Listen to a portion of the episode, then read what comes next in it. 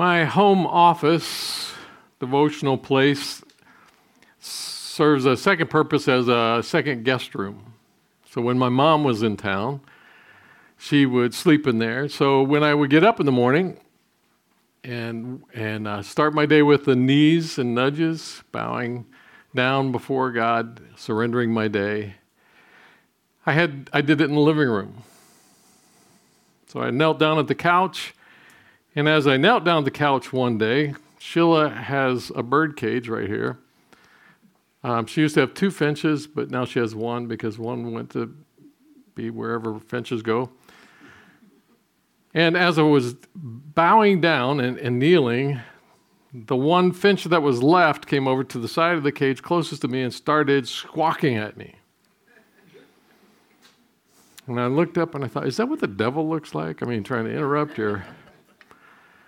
And I and, and I thought, I don't know what's up. So I I, I, be, I prayed again and just got louder and squawking and fluttering around and flying around, and as if he, he she was trying to tell me a message. And I looked up at the finch and I go, I have no idea how to speak Finch. And so I have no idea what you want. And I mean, I could have looked to see if there was water and feed, but Sheila takes good care of the birds, so I knew there was. And so I said, I don't know. I don't know what you want. I can't help you. I don't know what you want. I got to pray. So in Jesus' name, shut up. And then I went back to praying. And it worked. And so I prayed. And I and I thought, how how many people have about that view of what it looks like to communicate with God? That God must be saying something in this world, but because they don't speak or listen or interpret the language of God, they don't understand what he's saying. Wow. And maybe we, maybe they pay attention and say, well, maybe I can figure some things out. I mean, from, you know, the just the surface kinds of stuff, like I could have tried to with the finch, but no real communication. Which is sad because Jesus spent a lot of time telling us that he wants to be one with us, that he's sending his spirit to live within us so that we can know him deeply, we can know what he wants, that we can experience his peace, and we can have his direction. He spent a great deal of time com- trying to communicate that. So what's the problem? I want you to uh, open your Um, bulletin, and at the at the top, I um, and this is not from an academic study. This is just purely what I have taken from relational communication and God communication, the phases of interpersonal communication. The first is commu- the first is communication. So communication is simply the act of transmitting a message. Communication can be one way. So you can hear somebody tell you something, you know, this this is my name. My name is Herb. You've you've received a message, but there's not been any kind of response. The second phase is conversation, where it moves to two-way. And so both people in this interaction are communicating. There's a conversation back and forth going on. But uh, the deeper level is communion.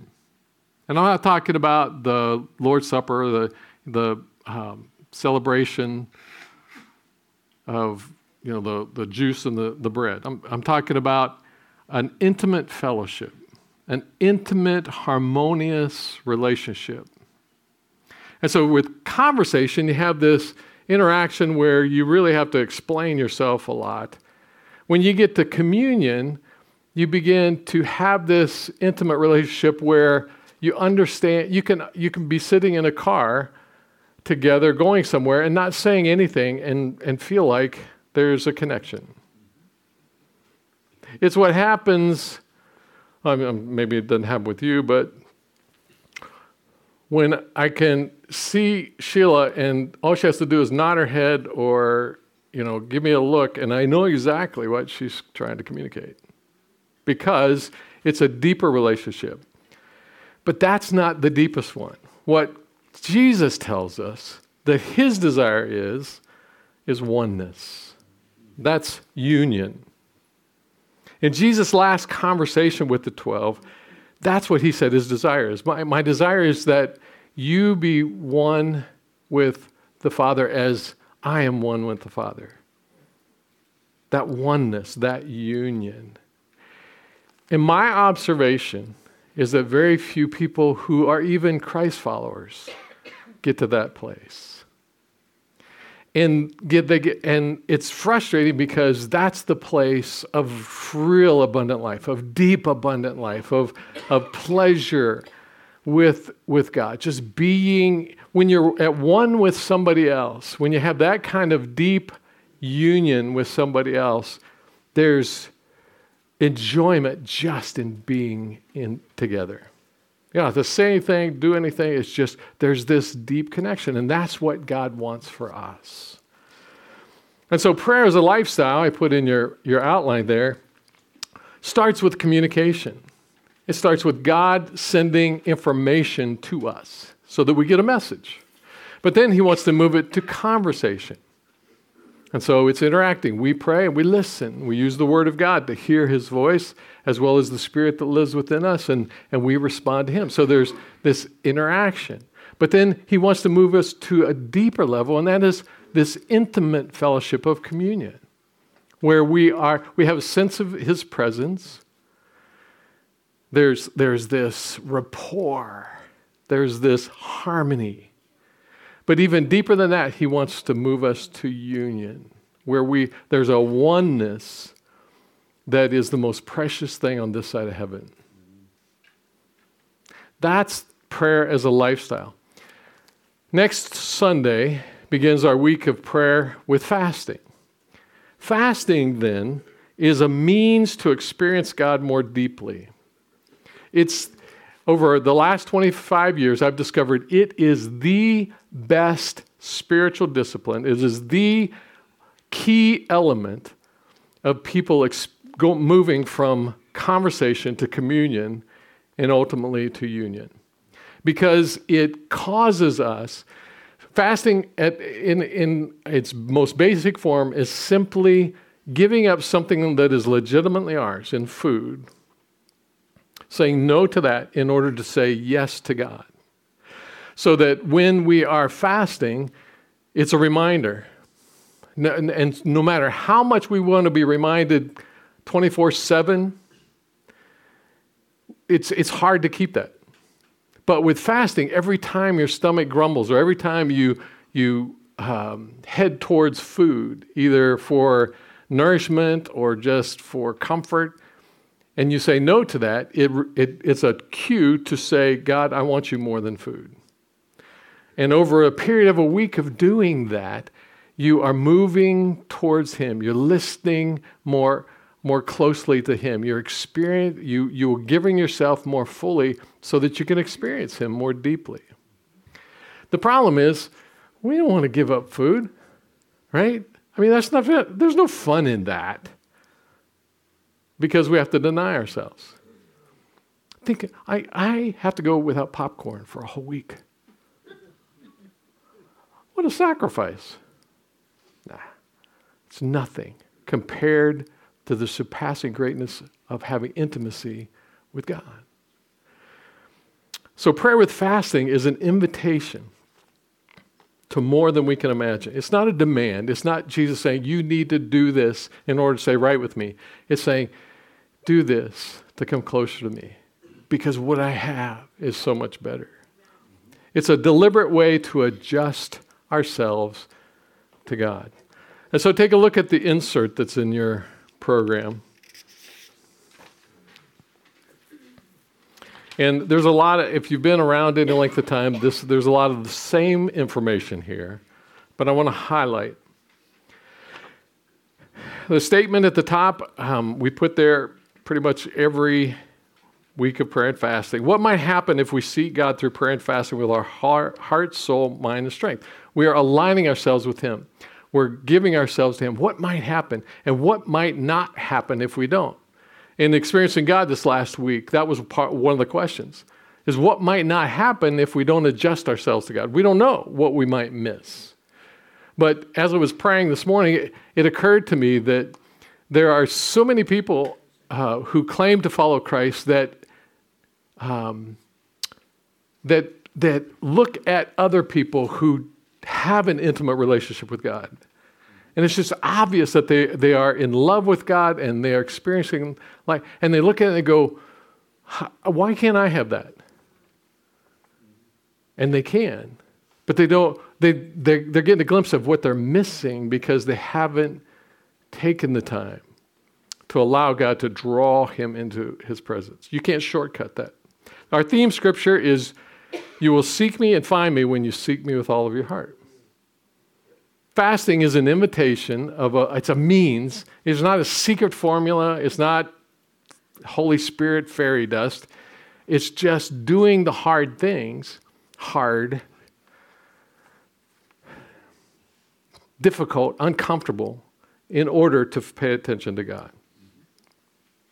So there, I put a, uh, a paragraph about fasting. Um, it's about, it's not a, about food, it's about God. It's about accepting his invitation. It's about intimacy and alignment. It's about a spiritual experience using food. Um, and so as, as you approach this week, so between now and next Sunday, ask God how, when, where he wants you to fast. That's why I never legislate how you should do it, because God knows how he wants you to seek him, how he wants you to focus on him through fasting. He knows.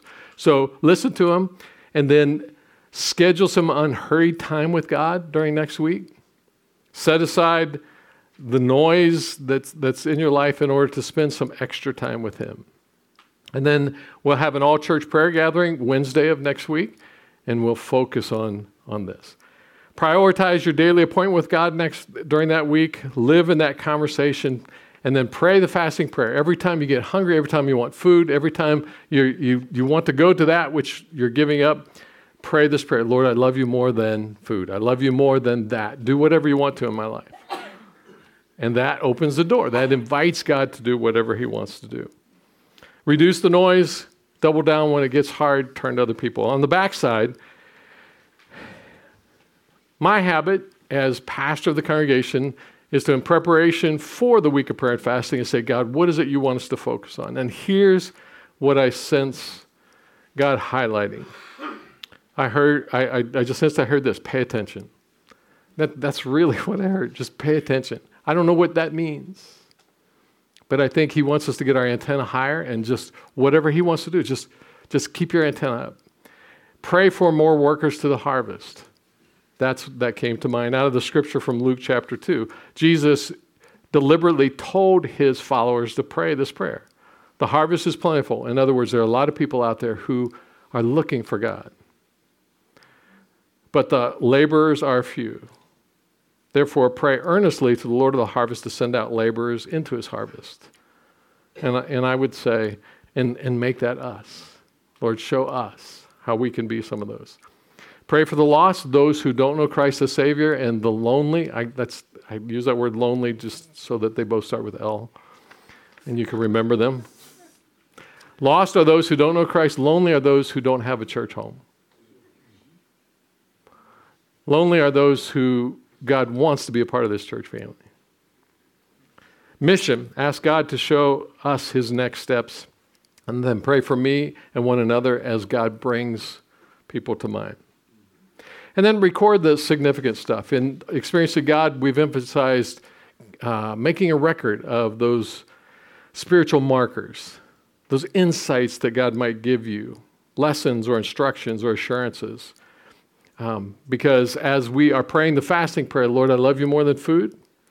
Do whatever you want to in my life. We're more attuned to what he might want to show us.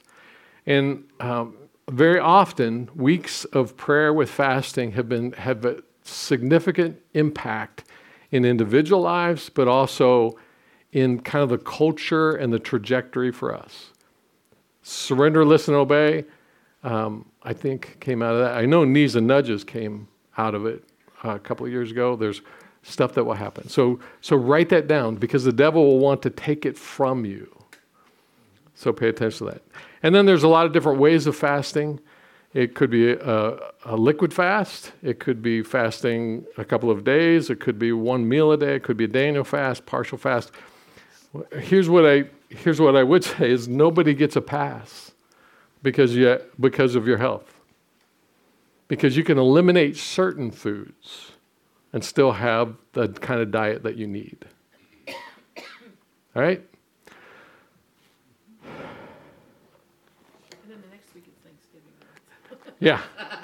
A couple of weeks after that. Yeah, Thanksgiving. It is worth it. I can't tell you how... I can't, I would never be able to describe all that God has done in my life over the last twenty-five years through the discipline of fasting. It's key. Absolutely key. So Lord, we give it to you. We give ourselves to you. We ask that you would guide, that you would show us, that you would point us how you want us to lean into you and walk in step with you. Lord, let us hear your voice. Um, protect us from the devil's lies, schemes, and snares. And let us be so in tune with you that we hear and obey.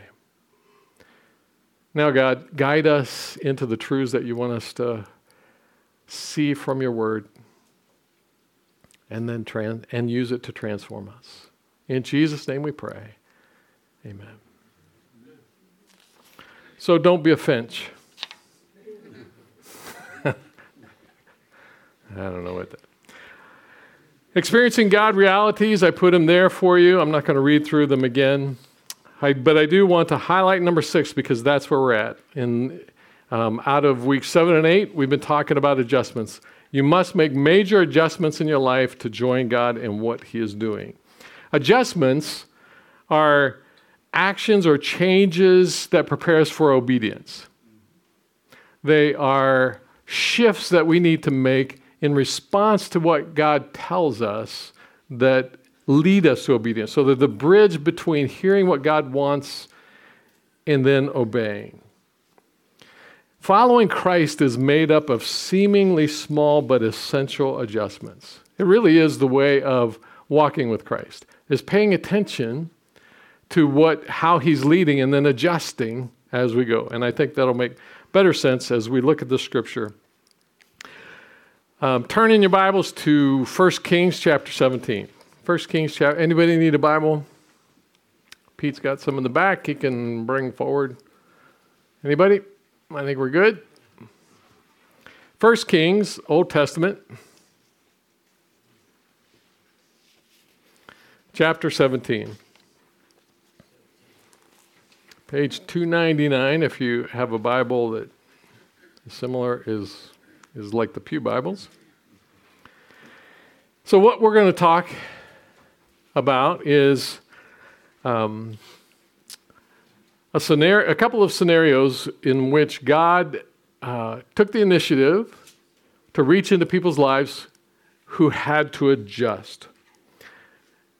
And it's about believing that God is enough. If you don't believe that God is big enough, strong enough, wise enough, in control enough, you're not going to make the adjustments. So here's what it looks like when God is enough. You ready? First Kings chapter seventeen.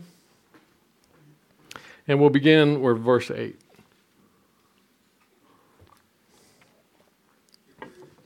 I call this a jar and a jug. Don't you like it when I get the words to start with the same letter? Actually, it was the Bible that did that, so. A jar and a jug. First Kings chapter seventeen, verse eight. Then the word of the Lord came to him, Elijah, arise, go to Zarephath, which belongs to Sidon, and dwell there. Behold, I have commanded a widow there to feed you. This was the prophet Elijah, one of the greatest prophets in the Old Testament. It was the prophet Elijah um, was being used by God to deliver messages to King Ahab and Queen Jezebel, who were who were worshiping uh, foreign gods, Baal worship. They were drawing God's people away. And um, Elijah is on the hit list because they don't like it.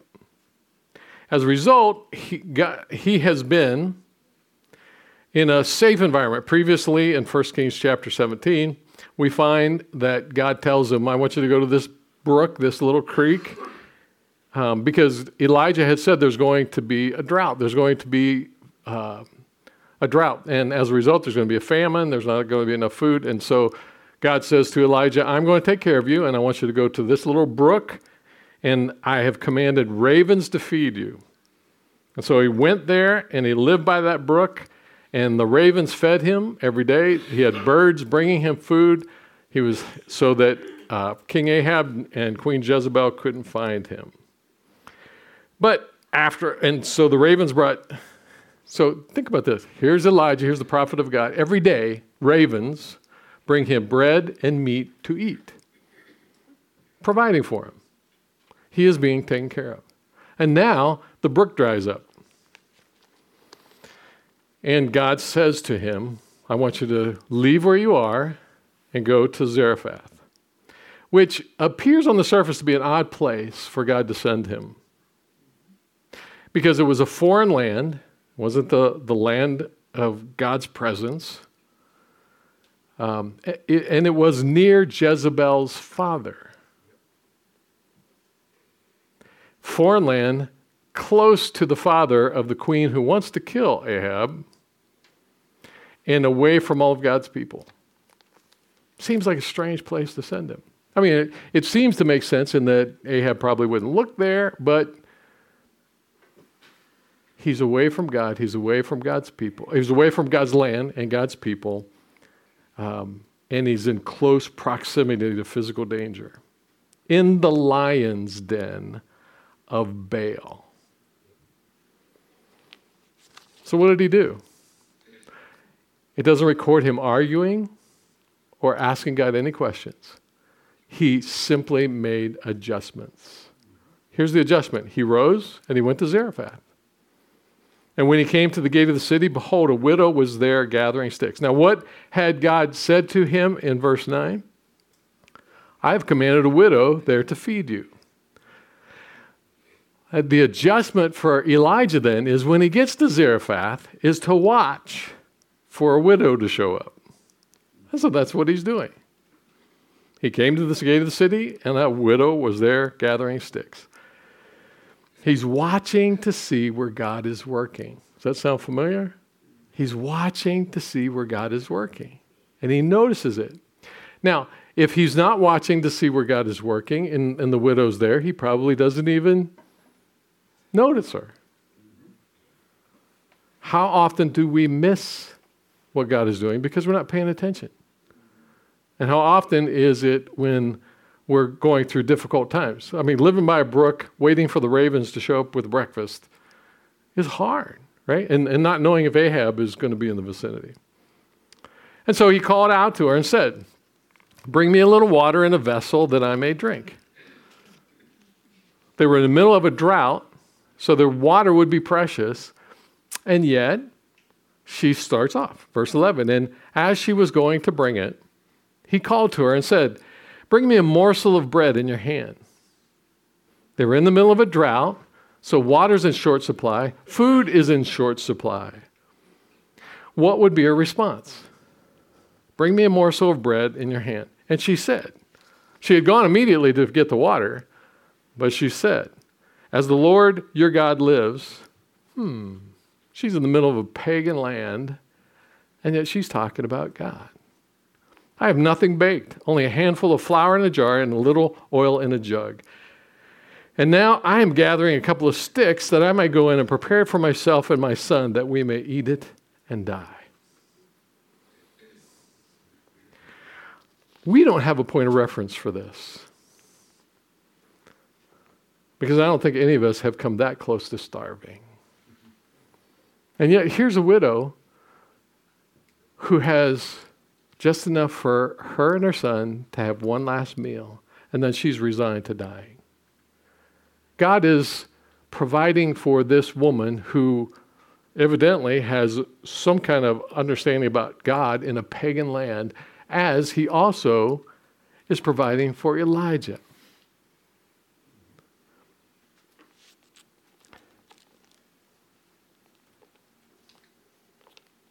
So she says, I'm gathering a couple of sticks that I may go in and prepare for myself and my son that we may eat it and die. Now, our tendency, so Elijah hears that. Our tendency would be, if we're not walking in step with God, if we're not paying attention to God, to, to say, oh, I am so sorry. I would not want to take your last meal.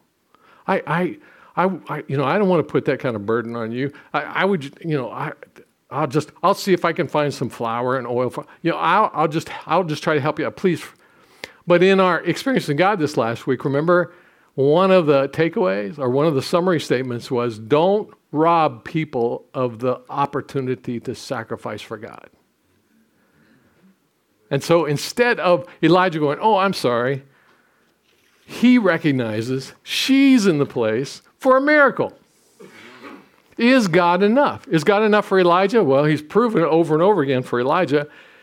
Is God enough for this woman? When we are at the end of ourselves and our resources and our strength, do we really believe that God is enough to listen and obey, to do the thing that doesn't make any sense? If I get, if I make my last meal and I give it to this prophet, that means my son and I don't have a meal. And do I believe that God is enough? She recognizes him as a man of God. So is God enough? Is this God really speaking to her? Is God enough? Here's why we miss miracles. You, we don't need miracles, or we don't experience miracles until we need them. And in our culture, how often do we need miracles? Not near as often as in a lot of parts of the, of the world. Why was it that the Wurmbrands, who were imprisoned over in Nazi Germany and then in Soviet Russia, experienced miracle after miracle after miracle? It's because they were at the end of themselves and they needed a miracle. If we're not at the end of ourselves, and so God has to emotionally or, or in some way get us to the end of ourselves in a different way in our culture. I think that's a part of why fasting is so powerful, is because we give up that which we need in order to say yes to God. And, and so there's something about that that causes us to be open to what God has. We don't need a miracle unless, we don't experience a miracle unless we need one. But most of the time when we get to the place where we need one, we turn to other things, mm-hmm. right? Mm-hmm. As hard and as bad as it was for this woman, she was in the perfect place. Think about the agony that she's already gone through as she watches the jar and the jug get emptier and emptier and emptier.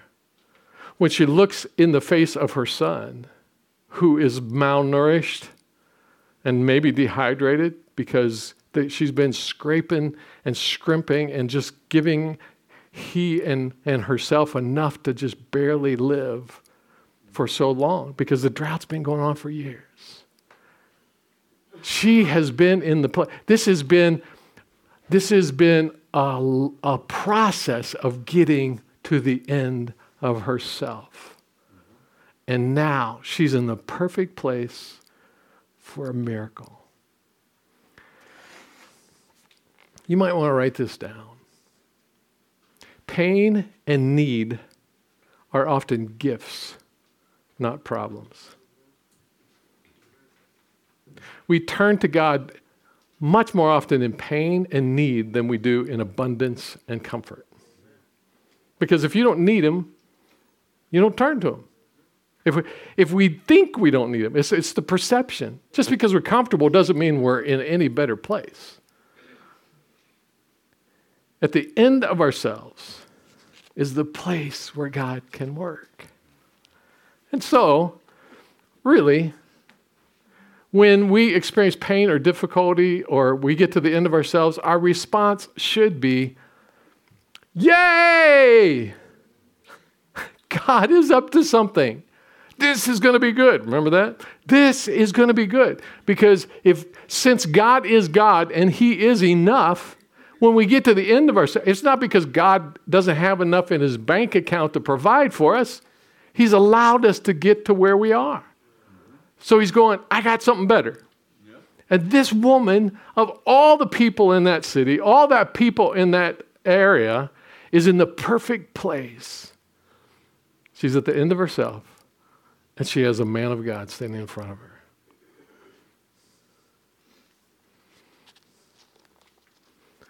We try to avoid getting to the end of ourselves when we should be leaning into God and letting him do what he wants. Elijah's response in verse thirteen. Elijah said to her, "Do not fear."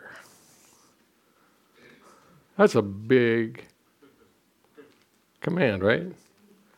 She's, she's got every reason to fear. I don't have enough food. I don't have enough oil. I don't have enough water. We're at the end of ourselves. There's no hope. The drought's not going away. They're, But he says, do not fear. And God says the same thing to us. In the very time when it appears in an upside down world that we should be afraid, is the very time when God says, don't be afraid. Amen. Not because of your circumstances, but because God is enough. Do not fear. Go and do as you have said. But first, go ahead and make that last meal for your, you and your son. But first, make me a little cake of it and bring it to me. And then afterward, make something for yourself and your son. We would say, oh, I don't want to take your last meal. He says, give me your last meal. Give me all you got. That sounds selfish. But it wasn't, because God was working. For thus says the Lord, the God of Israel, the jar of flour shall not be spent, and the jug of oil shall not be empty until the day that the Lord sends rain upon the earth. So the instructions, do not fear. Obey, even though it doesn't make sense. Does God ever tell us to do things that doesn't make sense? I mean, fasting in and of itself doesn't make sense. And then he says, you will experience God. So he's making a promise that God will provide when it doesn't make sense. This is right side up. He's speaking right side up language in an upside down world. It sounds like a finch squawking at you, right? Unless the Spirit of God is giving you the ability to really recognize that it's God. What did she do? Verse fifteen. She went and did as Elijah said. I love that statement. She just did it. She somehow had come to believe. So her adjustment was, there's no fanfare. She just simply started away. Her adjustment was, okay. And then she walk, starts walking back home. Her adjustment was to believe that she was going to live by doing what God wanted her to do. And she and her whole household, including Elijah, ate for many days. The jar of flour was not spent. Neither did the jug of oil become empty, according to the word of the Lord that he spoke by Elijah. Wouldn't you have loved to have been a fly on the wall, or maybe had one of those nanny cams, you know, in there to see the next few days? Because as she she goes back and she mixes the, the flour and the oil, and she makes... and she brings it to light, and then she goes back, and there's enough oil and flour to make her meal. And then Elijah becomes a part of their household, and they get up in the next morning, and she looks in the jug and, and, the, and the jar, and there's enough for the next meal. And then the next, and then later in the day, she looks, and there's enough for the next meal. And I don't know how old the boy was, but I gotta imagine after a couple of days, he, he gets up in the morning and runs to the jug. Is there is there still some in there? Is there still some there? And they just it just never runs. You don't. She doesn't experience that unless she's at the end of herself. She believes the prophet of God. She adjusts her life to what he says, and she obeys, and she lives.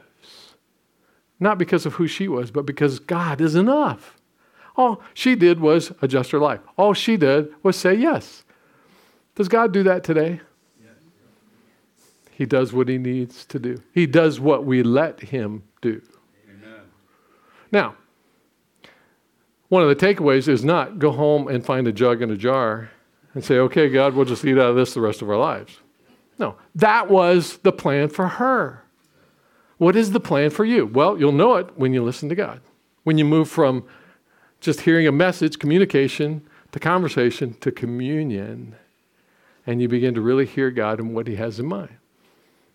Because God is enough. They live. I, I just have to believe that they lived in amazement every day, every day, every day, every day. And so they live happily ever after. Not quite. So let me, very quickly, audience participation. What were the adjustments that both Elijah and this woman had to make up, at, up until this point? Well, obedience to God, but in specific ways, what did they have to do? But in specific ways, what did Elijah have to do? Right, so he had to, he had to look for the widow. He had to move from what had to have become comfortable. Ravens bringing food. Okay, God's in charge. He had to leave that and go someplace else. What else? Had to look. What else? What's that? He had to take her last meal, which would have been uncomfortable for him, I can imagine. I mean, he's still human. She had to go and get the jar and begin the process and, and watch it happen. They're all, life, the Christian life is made up of small adjustments along the way. Okay. So it wasn't happily ever after because just about, it seemed like just about the time they started viewing all of this as normal, God provides an even deeper experience of himself. So look at uh, verse seventeen. So a jar and a jug and then a death that didn't last. A death that didn't last. After this, the son of the woman, the mistress of the house, became ill. And his illness was so severe that there was no breath left in him. We call that death. And she said to Elijah, "What have you against me, O man of God? Have you come to bring, have you come to me to bring my sin to remembrance and to cause the death of my son?" Not unsurprisingly, her emotions kick her brain out of gear, and and and she forgets that the only reason she's still alive is because of Elijah and God working through him. And so the son's death was not God's punishment. But she does the right thing. She goes to Elijah, who's the representative of God. And she says, "What? I don't understand what's going on. I, I you know, I thought you came to save us, but now my son has died." She was being invited to experience something even deeper than the jug and the jar. What appears to be a problem is actually an opportunity. Amen. Because was God still in charge? Amen. Was God still enough? Yep. Yeah. It was an invitation to experience something deeper. Verse nineteen, but Elijah doesn't know what's going on either, and he's become attached to her and her son because he lives there.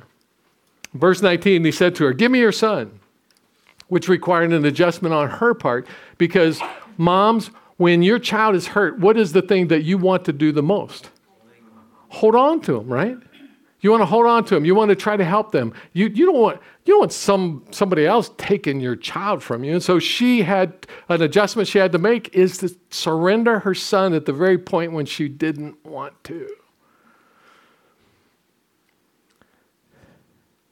And he took him from her arms and carried him up into the upper chamber where he lodged and laid him on his own bed. And he cried out to the Lord, "O Lord my God, have you brought calamity even upon the widow with whom I sojourned by killing her son?" Even Elijah didn't understand at that point.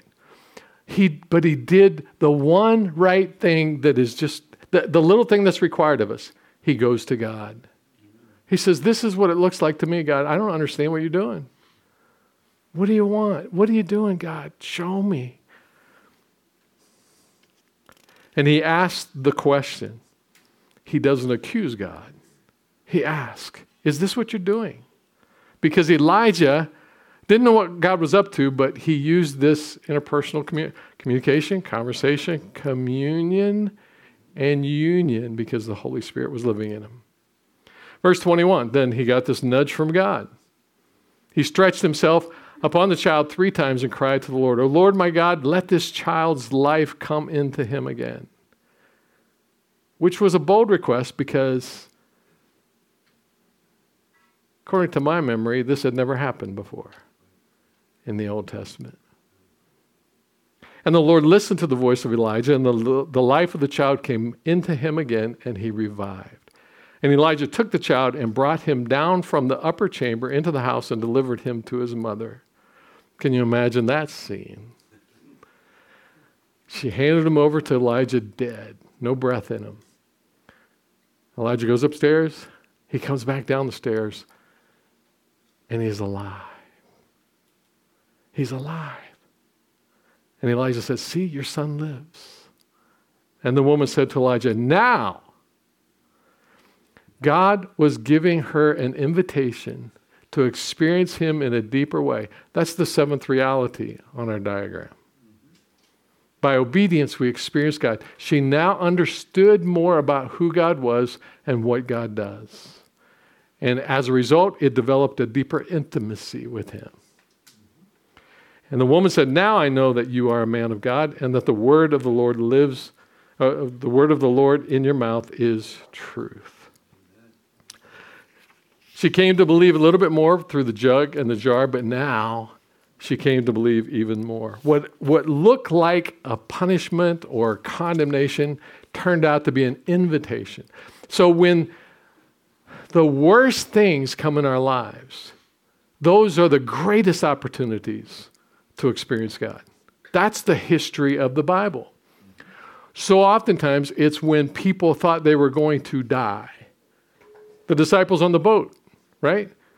Jesus, don't you care that we're going to die because of the storm? They thought they were going to die. That was the moment they experienced Jesus in a deeper way. And it's the same for us.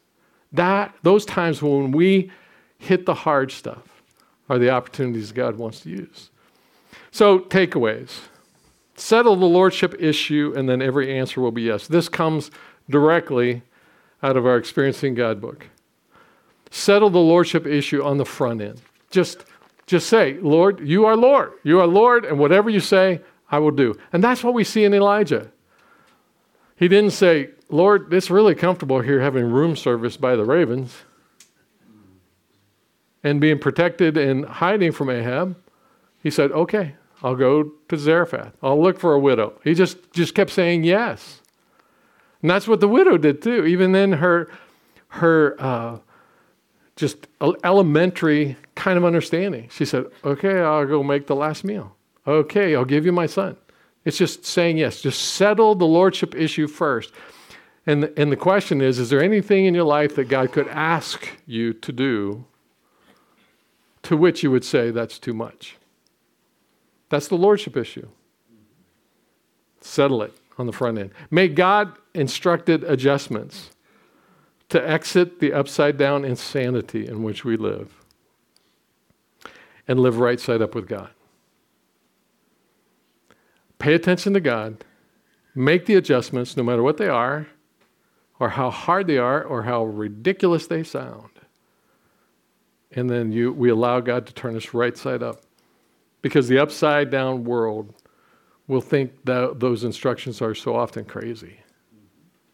I can't tell you, you know, when we started this whole thing of regular fasting, and then I would go to the Rotary meeting, I wouldn't be eating.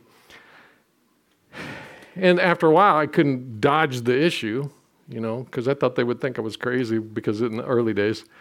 And I, and I began to tell them, well, you know, I'm fasting, I'm fasting.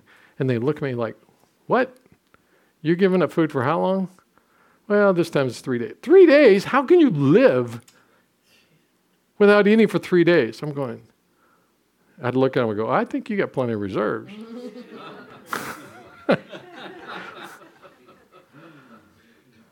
And it became an opportunity to point to God. When we, and next one, we leave, we have to leave some things behind to go with God. Those are adjustments. You can't just add them onto your life. Got to let go. And that's why in our memory verse, you have to renounce everything that we have. We have to say goodbye to it, even if God restores it. And then a couple others that came to me this morning. Um, I mentioned earlier, those who experience God most deeply are those who are making God-instructed adjustments. Sometimes, uh, you know, people who first come to Christ will look at someone who's been a Christian for a while, and they'll they'll look at the peace that they have and the intimacy that they have, and go, "Well, uh, you know, shouldn't I have that? I've accepted Christ. Shouldn't I have that?" No, it comes through this period of making adjustments, surrendering, experiencing God deeper and deeper and deeper. It's like any personal relationship. And then finally, there's no greater joy, meaning and purpose and pleasure than living in that intimate relationship. There is none other than that. When Jesus says abundant life, he's serious. I've come that you may have life and have it abundantly. He's serious about that. So what adjustments?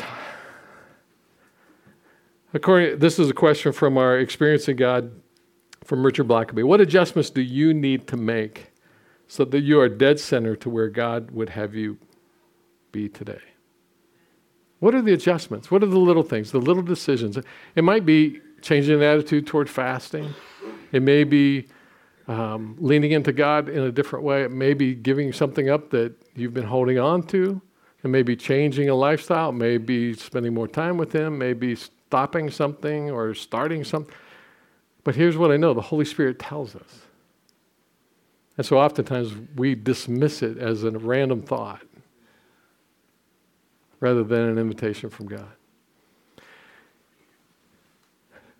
Let's pray.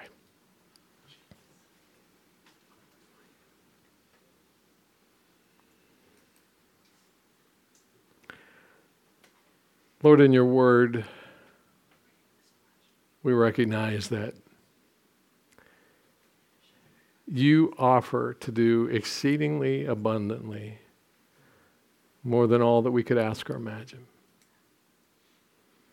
We confess that too often in our comfortable living, we turn to other things rather than to you. You nudge us to make adjustments, and we there's no urgency. So I pray that you would do whatever it takes, and even if it's hardship like with the widow and Elijah, bring us to the end of ourselves so that we will look to you. Even as I pray that, Lord, it's a bit scary because we don't know what that will look like. But God, we know that you are better on the other side. You are enough. I pray that you would give each person here the ability to say yes to you this week, yes to you next week during fasting and prayer, that we can experience you, we can have that which is of highest value. Give Give us the courage and the strength and the determination, and help us to do it with arms locked together as your people. In the name of Jesus, we pray. Amen. Amen. Let me encourage you this